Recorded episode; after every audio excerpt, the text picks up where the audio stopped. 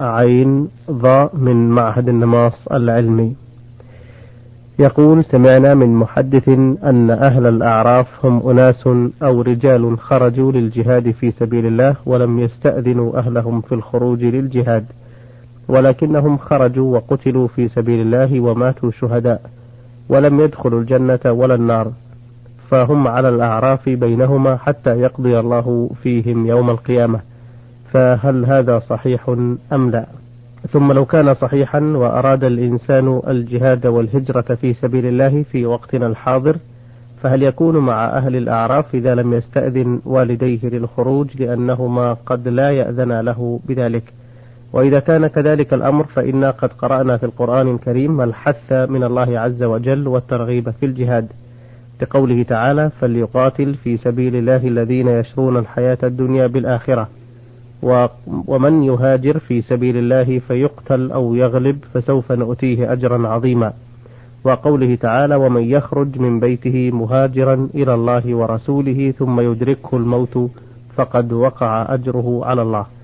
وقال الرسول صلى الله عليه وسلم في حثه على الجهاد: من مات ولم يغزو ولم يحدث نفسه بالغزو مات على شعبة من النفاق، أو كما قال صلى الله عليه وسلم. فما قولكم في هذا؟ الحمد لله رب العالمين، وأصلي وأسلم على نبينا محمد وعلى آله وأصحابه أجمعين. قولنا في هذا أن ما سمعت من أن أهل الأعراف هم قوم خرجوا إلى الجهاد في سبيل الله بدون استئذان أهليهم، هذا ليس بصحيح، فإن أهل الأعراف على ما قاله أهل العلم هم قوم تساوت حسناتهم وسيئاتهم، فلهم الذين غلبت عليهم السيئات حتى يدخلوا في النار ليطهروا من سيئاتهم، ولهم قوم غلبت حسناتهم حتى يدخلوا الجنة، ولكنها تساوت حسناتهم وسيئاتهم، فكان من حكمة الله عز وجل وعدله أن يوقفوا في الأعراف، وآخر أمرهم أن يدخلوا الجنة بفضل الله تعالى ورحمته. هؤلاء هم أهل الأعراف. أما ما ذكرت من الجهاد في سبيل الله بدون استئذان الأبوين، فإننا نقول في ذلك: إذا كان الجهاد تطوعا فإنك لا تخرج إلا باستئذان الأبوين، وإذا كان الجهاد واجبا فإنه لا يحتاج إلى إذن الأبوين، بل لك أن تخرج وإن لم تستأذنهما وإن لم يرضيا بذلك، لأنه لا طاعة لمخلوق في معصية الخالق، اللهم إلا أن يكون في ضرورة إلى بقائك، فحينئذ تقدم دفع ضرورتهما على الجهاد. وعلى هذا يحمل قول النبي صلى الله عليه وسلم: ففيهما فجاهد، حيث كان يحتاجان إلى بل مضطران إلى وجود ابنهما عندهما.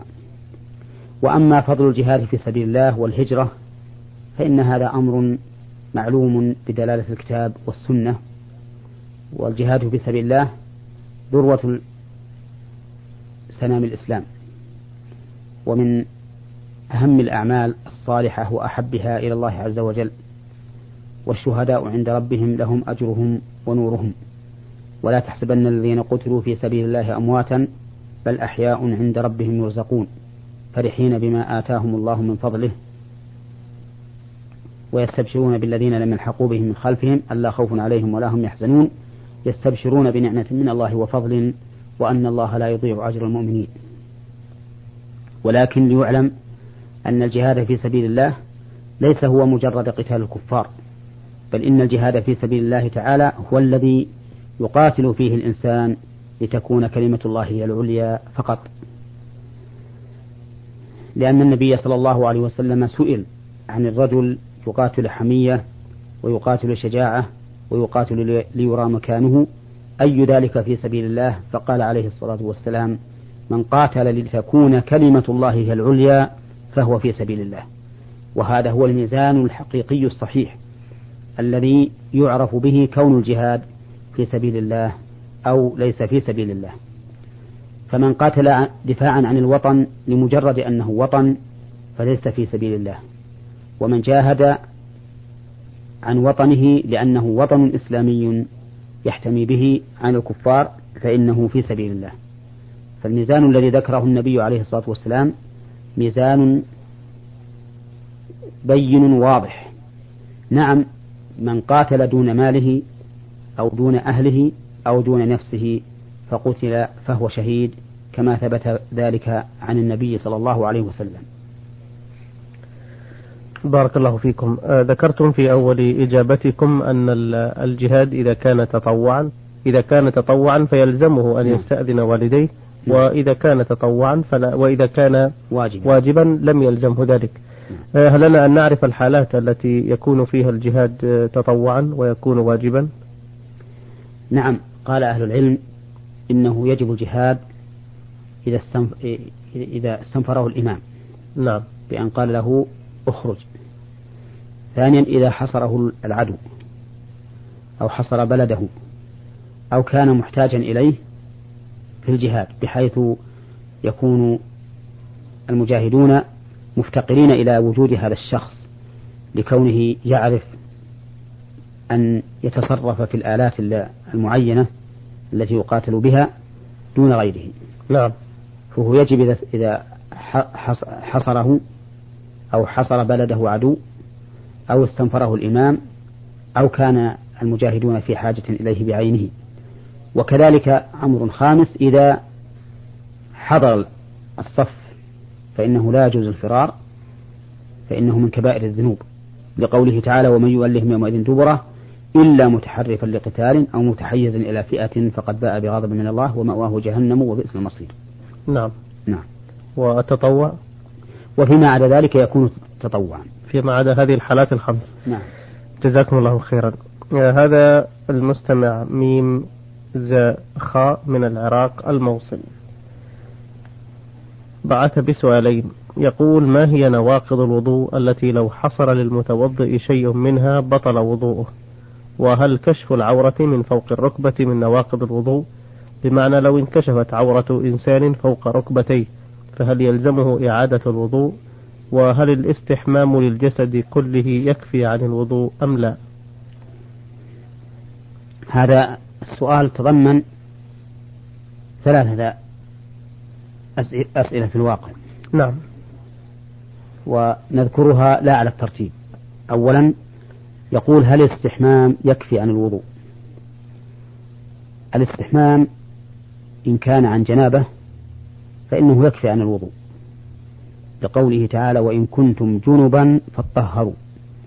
فإذا كان على الإنسان جنابة ونغمس في بركة أو في نهر أو ما أشبه ذلك ونوى بذلك رفع الجنابة فإنه يرتفع الحدث عن الأصغر والأكبر، لأن الله تعالى لم يوجب عند الجنابة سوى أن نطهر، أي أن نعم جميع البدن بالماء غسلا. وإن كان الأفضل أن المغتسل من الجنابة يتوضأ أولا، حيث كان النبي عليه الصلاة والسلام يغسل فرجه بعد أن يغسل كفيه ثم يتوضأ وضوءه للصلاة ثم يفيض الماء على رأسه، فإذا ظن أنه أروى بشرته أفاض عليه 3 مرات ثم يغسل باقي جسده.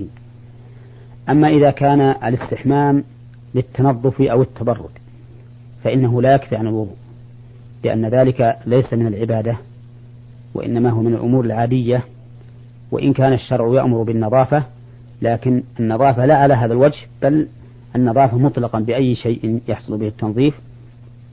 على كل حال إذا كان الاستحمام للتبرد أو للنظافة فإنه لا يجزئ عن الوضوء.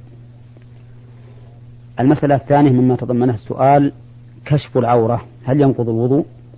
والجواب أنه لا ينقض الوضوء، حتى لو نظر إليه أحد فإنه لا ينتقض وضوءه، لا هو ولا الناظر. وإن كان عند العامة أو عند بعض العامة أن النظر إلى العورة ناقض للوضوء أو أن كشفها ناقض للوضوء فهذا لا أصل له، نعم.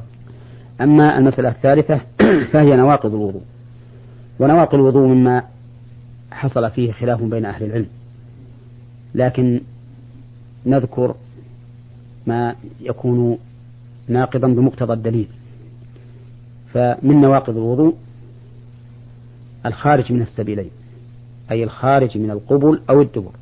نعم. فكل ما خرج من القبل أو الدبر فإنه ناقض للوضوء، سواء كان بولا أم غائطا أم مذيا أم منيا أم ريحا، كل شيء يخرج من الدبر أو من القبل فإنه ناقض للوضوء ولا تسأل عنه.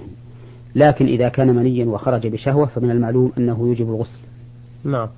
وإذا كان مذيا فإنه يوجب غسل الذكر والأنثيين مع الوضوء أيضا.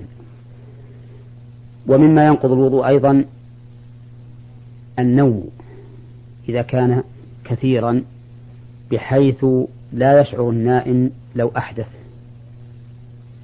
فأما إذا كان النوم يسيرا يشعر النائم بنفسه لو أحدث فإنه لا ينقض الوضوء، ولا فرق في ذلك بين أن يكون نائما مضطجعا أو قاعدا معتمدا أو قاعدا غير معتمد. المهم حالة حضور قلبه، المهم حالة حضور قلبه. فإذا كان بحيث لو أحدث لا أحس بنفسه فإن وضوءه لا ينتقض، وإذا كان في حال لو أحدث لم يحس بنفسه فإنه يجب عليه الوضوء، ذلك لأن النوم نفسه ليس بناقض وإنما هو مظنة الحدث. فإذا كان الحدث منتفيا لكون الإنسان يشعر به لو حصل منه فإنه لا ينتقض الوضوء. والدليل على أن النوم نفسه ليس بناقض أن يسيره لا ينقض الوضوء، ولو كان ناقضا لنقض يسيره وكثيره كما ينقض البول يسيره وكثيره. ومن نواقض الوضوء أيضا أكل لحم الجزور أي الناقة أو الجمل. فإذا أكل الإنسان لحما من لحم الجزور الناقة أو الجمل فإنه ينتقض وضوءه، سواء كان نيئا أم مطبوخا، لأنه ثبت عن رسول الله صلى الله عليه وسلم من حديث جابر بن سمرة أنه سئل عليه الصلاة والسلام أنا أتوضأ من لحوم الغنم؟ قال إن شئت. فقال أنا أتوضأ من لحوم الإبل؟ قال نعم. فكونه يجعل الوضوء من لحم الغنم راجعا إلى مشيئة الإنسان دليل على أن الوضوء من لحم الإبل ليس براجع إلى مشيئته وأنه لا بد منه. وعلى هذا فيجب الوضوء من لحم الإبل إذا أكله الإنسان نيئا كان أم مطبوخا. ولا فرق بين اللحم الأحمر واللحم غير الأحمر، فينقض الوضوء أكل الكرش والأمعاء والكبد والقلب والشحم وكل شيء، كل شيء داخل في سن اللحم فإنه ينقض الوضوء. وجميع أجزاء البعير ناقض، لأن رسول الله صلى الله عليه وسلم لم يفصل وهو يعلم أن الناس يأكلون من هذا ومن هذا، ولو كان الحكم يختلف لكان النبي عليه الصلاة والسلام يبينه للناس حتى يكونوا على بصيرة من أمرهم. ثم إننا لا نعلم في الشريعة الإسلامية حيوانا يختلف حكمه بالنسبة لأجزائه، فهو إما عن الحيوان إما حلال أو حرام، وإما موجب للوضوء أو غير موجب. وأما يكون بعضه في كذا له حكم وبعضه له حكم فهذا لا يعرف في الشريعة الإسلامية، وإن كان معروفا في شريعة اليهود كما قال الله تعالى وعلى الذين هادوا حرمنا كل ذي ظفر ومن البقر والغنم حرمنا عليهم شحومهما إلا ما حملت ظهورهما أو الحوايا أو ما اختلط بعظم. ولهذا أجمع العلماء على أن شحم الخنزير محرم، مع أن الله تعالى لم يذكر في القرآن إلا اللحم، فقال حرمت عليكم ميتة والدم ولحم الخنزير وما أهل لغير الله به. ولا أعلم خلافا بين أهل العلم في أن الشحم أي شحم الخنزير محرم. وعلى هذا فنقول اللحم المذكور في الحديث بالنسبة للإبل يدخل فيه الشحم ويدخل فيه الأمعاء والكرش، ولأن الوضوء من هذه الأجزاء أحوط وأبرأ للذمة، فإن الإنسان لو أكل من هذه الأجزاء من الكبد أو الأمعاء أو الكرش لو توضأ وصلى فصلاته صحيحة، لكن لو لم يتوضأ وصلى فصلاته باطلة عند كثير من أهل العلم. وعلى هذا فيكون أحوط، وما كان أحوط فإنه أولى لأنه أبرأ للذمة. وقد قال النبي عليه الصلاة والسلام: دع ما يريبك إلى ما لا يريبك. بارك الله فيكم. بالنسبة للاستحمام ذكرتم أنه إذا كان عن جنابة فإنه لا يلزمه إعادة الوضوء بعده. نعم. لكن إذا لم يكن الاستحمام عن طريق غمس الجسد كله في ماء يعمه، بل كان مثلا بالوسائل الموجودة حاليا أو بإناء صغير يغترف منه ونحو ذلك، بمعنى أنه يتعرض إلى لمس فرجيه بيديه، هل يؤثر هذا أم لا؟ غسل الفرج يكون قبل الاغتسال.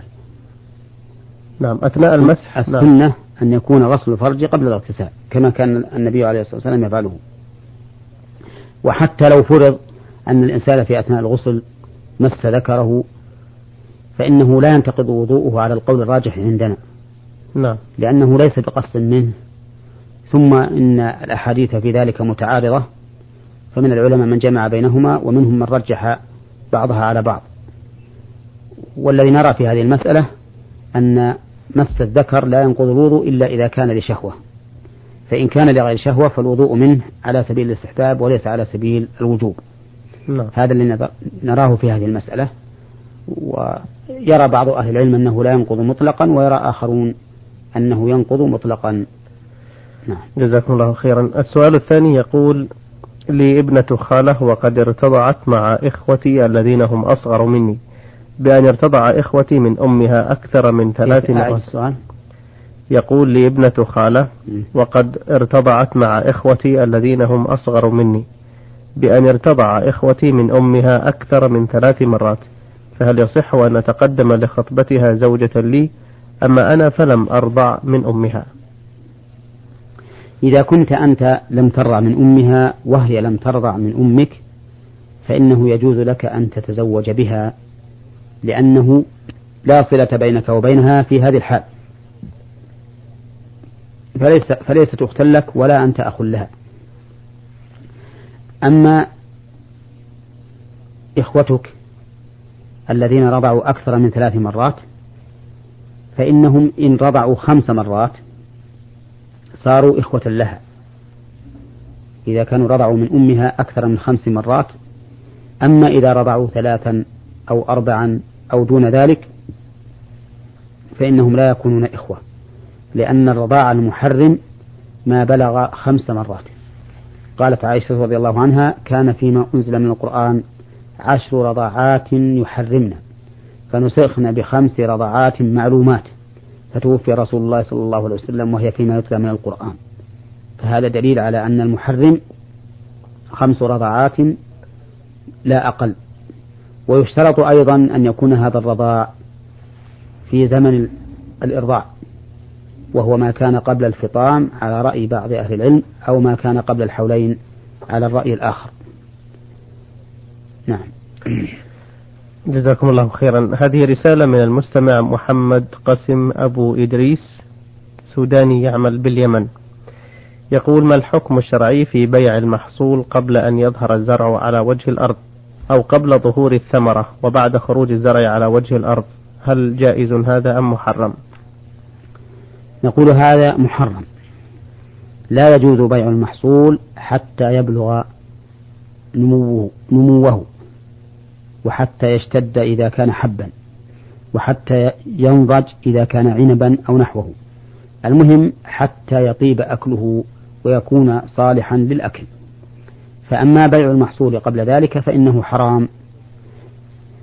أما بيع ما يجز في الحال فإنه إذا انتهى إلى جزه جاز بيعه، كما لو كان هناك أعلاف تباع على أنها علف، أو مزارع تباع على أنها علف، فإنها تباع إذا آن جذها وقطعها ولا حرج في ذلك. وإنما كان الأمر هكذا لأن النبي صلى الله عليه وسلم نهى عن بيع الحب حتى يشتد، وعن بيع الثمر حتى يبدو صلاحه، وذلك لأنه أقطع للنزاع وأبعدوا عن الخصومات، حيث إن صاحبه المشتري من حين ما يشتريه ينتفع به ولا ينتظر به شيئا، بخلاف ما لو بيع الثمر من أجل الثمر قبل أن يبدو صلاحه فإنه قد تعتريه آفات يحصل بها النزاع والخصومات والمشاكل. وهذه من حكمة الشرع أن نهى عن كل بيع يوجب الخصومات والعداوة والنزاع، لأن كل شيء يوجب ذلك فإنه يحدث به من تصدع المؤمنين والتباغض والتباعد بينهم ما ينافي كمال الإيمان. السؤال الثاني يقول: ما هي الأعذار التي تبيح للإنسان التخلف عن صلاة الجماعة رغم سماعه الأذان؟ وماذا تفيد كلمة لا في قول الرسول صلى الله عليه وسلم: لا صلاة لجار المسجد إلا في المسجد؟ أولا هذا الحديث ضعيف فلا حجة فيه، ولكن هناك حديث آخر ثابت وحجة، وهو: من سمع النداء فلم يجب فلا صلاة له إلا من عذر. والنفي هنا في قوله صلى الله عليه وسلم لا صلاة ليس المراد به نفي الصحة، إنما المراد به نفي الكمال، فلا تكمل صلاة من سمع النداء إلا في المسجد. لكن هذا الكمال كمال واجب وليس كمال مستحب، فإن الحضور إلى المساجد لأداء صلاة الجماعة واجب على الرجال ولا يجوز لهم التخلف عنها. قال ابن مسعود رضي الله عنه: لقد رأيتنا وما يتخلف عنها إلا منافق معلوم النفاق أو مريض. فيجب على كل من سمع النداء من الرجال أن يحضر إلى المسجد ويصلي مع جماعة المسلمين، إلا أن يكون هناك عذر شرعي. ومن الأعذار الشرعية ما ذكره النبي عليه الصلاة والسلام في قوله: لا صلاة بحضرة طعام ولا وهو يدافعه الأخبثان. فإذا كان الإنسان قد حضر إليه الطعام وهو في حاجة إليه ونفسه متعلقة به، فإن له أن يجلس ويأكل ويعذر بترك الجماعة حينئذ. فإذا فرغ من أكله ذهب إلى المسجد إن أدرك الجماعة، وإلا فهو معذور. وكذلك من كان الأخبثان البول والغائط يدافعانه ويلحان على الخروج، فإنه في هذه الحال يقضي حاجته ثم يتوضأ ولو خرج الناس من المسجد، لأنه معذور. ومن العذر أيضا أن يكون هناك مطر ووحل، فإن في ذلك مشقة في حضور المساجد، فله أن يصلي في بيته وفي رحله. وإلا فالأصل وجوب حضور صلاة الجماعة على الرجال في المساجد. نعم. هل يكون مقياس القرب والبعد هو سماع الأذان، خاصة مع وجود مكبرات الصوت الحالية التي قد تسمع من أماكن بعيدة؟ لا، هو سماع الأذان بالنسبة للأذان المعتاد الذي ليس فيه مكبر صوت. نعم. وحتى أيضا بالنسبة للأذان المعتاد الذي لا يكون المؤذن فيه خفي الصوت، لأنه قد يكون المؤذن ضعيف الصوت وبيتك قريب من المسجد، لو أذن غيره لسمعته. فالعبرة بذلك القرب المعتاد الذي يسمع فيه النداء في العادة. نعم. نعم. بارك الله فيكم. هذه رسالة من المستمع إبراهيم محمد عيسى سوداني مقيم بالكويت، يقول: لقد كنت في شبابي مقصرا في الدين إلى درجة كبيرة، فكنت لا أصلي ولا أصوم وأسرق من أموال الناس، وقد حلفت أيمانا كثيرة وحنثت فيها وأنا لا أحصي عددها الآن، كما قد صدر مني طلاق لزوجتي مرات كثيرة ولا أعرف العدد بالتحديد، وعشرتنا لا زالت مستمرة، وقد أنجبت بنتين، فما الحكم في تركي لما مضى من الفروض والواجبات؟ وما الحكم في الأيمان التي حلفتها وحنثت فيها؟ وما الحكم في الطلاق الذي صدر مني وأجهل عدده الآن؟ أما بالنسبة للعبادات التي تركتها في ذلك الوقت فإنك إذا تبت توبة نصوحا إلى الله عز وجل غفر الله لك ما سلف، لقوله تعالى: قل يا عبادي الذين أسرفوا على أنفسهم لا تقنطوا من رحمة الله إن الله يغفر الذنوب جميعا إنه هو الغفور الرحيم. وأما بالنسبة للأيمان فإن عليك أن تكفر كفارة يمين واحدة، وتجزئ عن جميع الأيمان على المشهور من مذهب الإمام أحمد، وذلك لأن الأيمان مهما تعددت فإن الواجب فيها شيء واحد، وهو إطعام 10 مساكين أو كسوتهم أو تحرير رقبة، فمن لم يجد فصيام 3 أيام متتابعة. وذهب بعض أهل العلم بل أكثر أهل العلم على أن الأيمان إذا كانت على أشياء متعددة فإن عليه لكل يمين كفارة. وعلى هذا القول، وهو أبرأ للذمة، على هذا القول يجب عليك أن تتحرى الأيمان التي حلفت وهي متباينة، فتخرج عن كل يمين منها كفارة.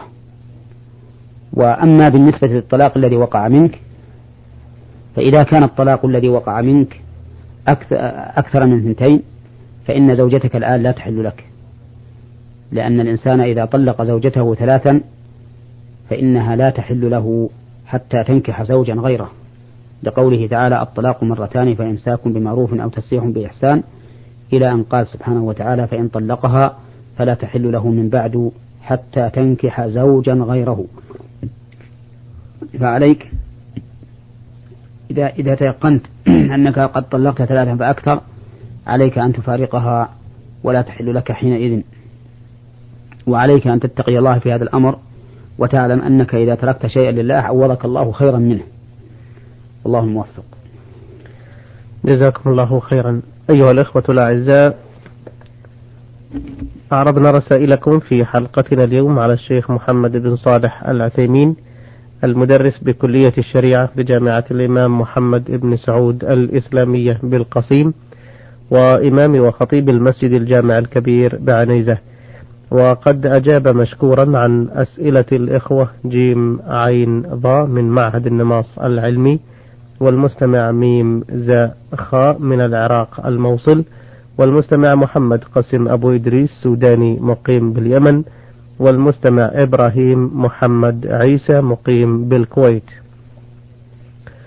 أيها الإخوة الكرام، لكم جزيل شكرنا على حسن متابعتكم، وإلى أن نلقاكم في حلقة قادمة إن شاء الله، نستودعكم الله تعالى، والسلام عليكم ورحمة الله وبركاته.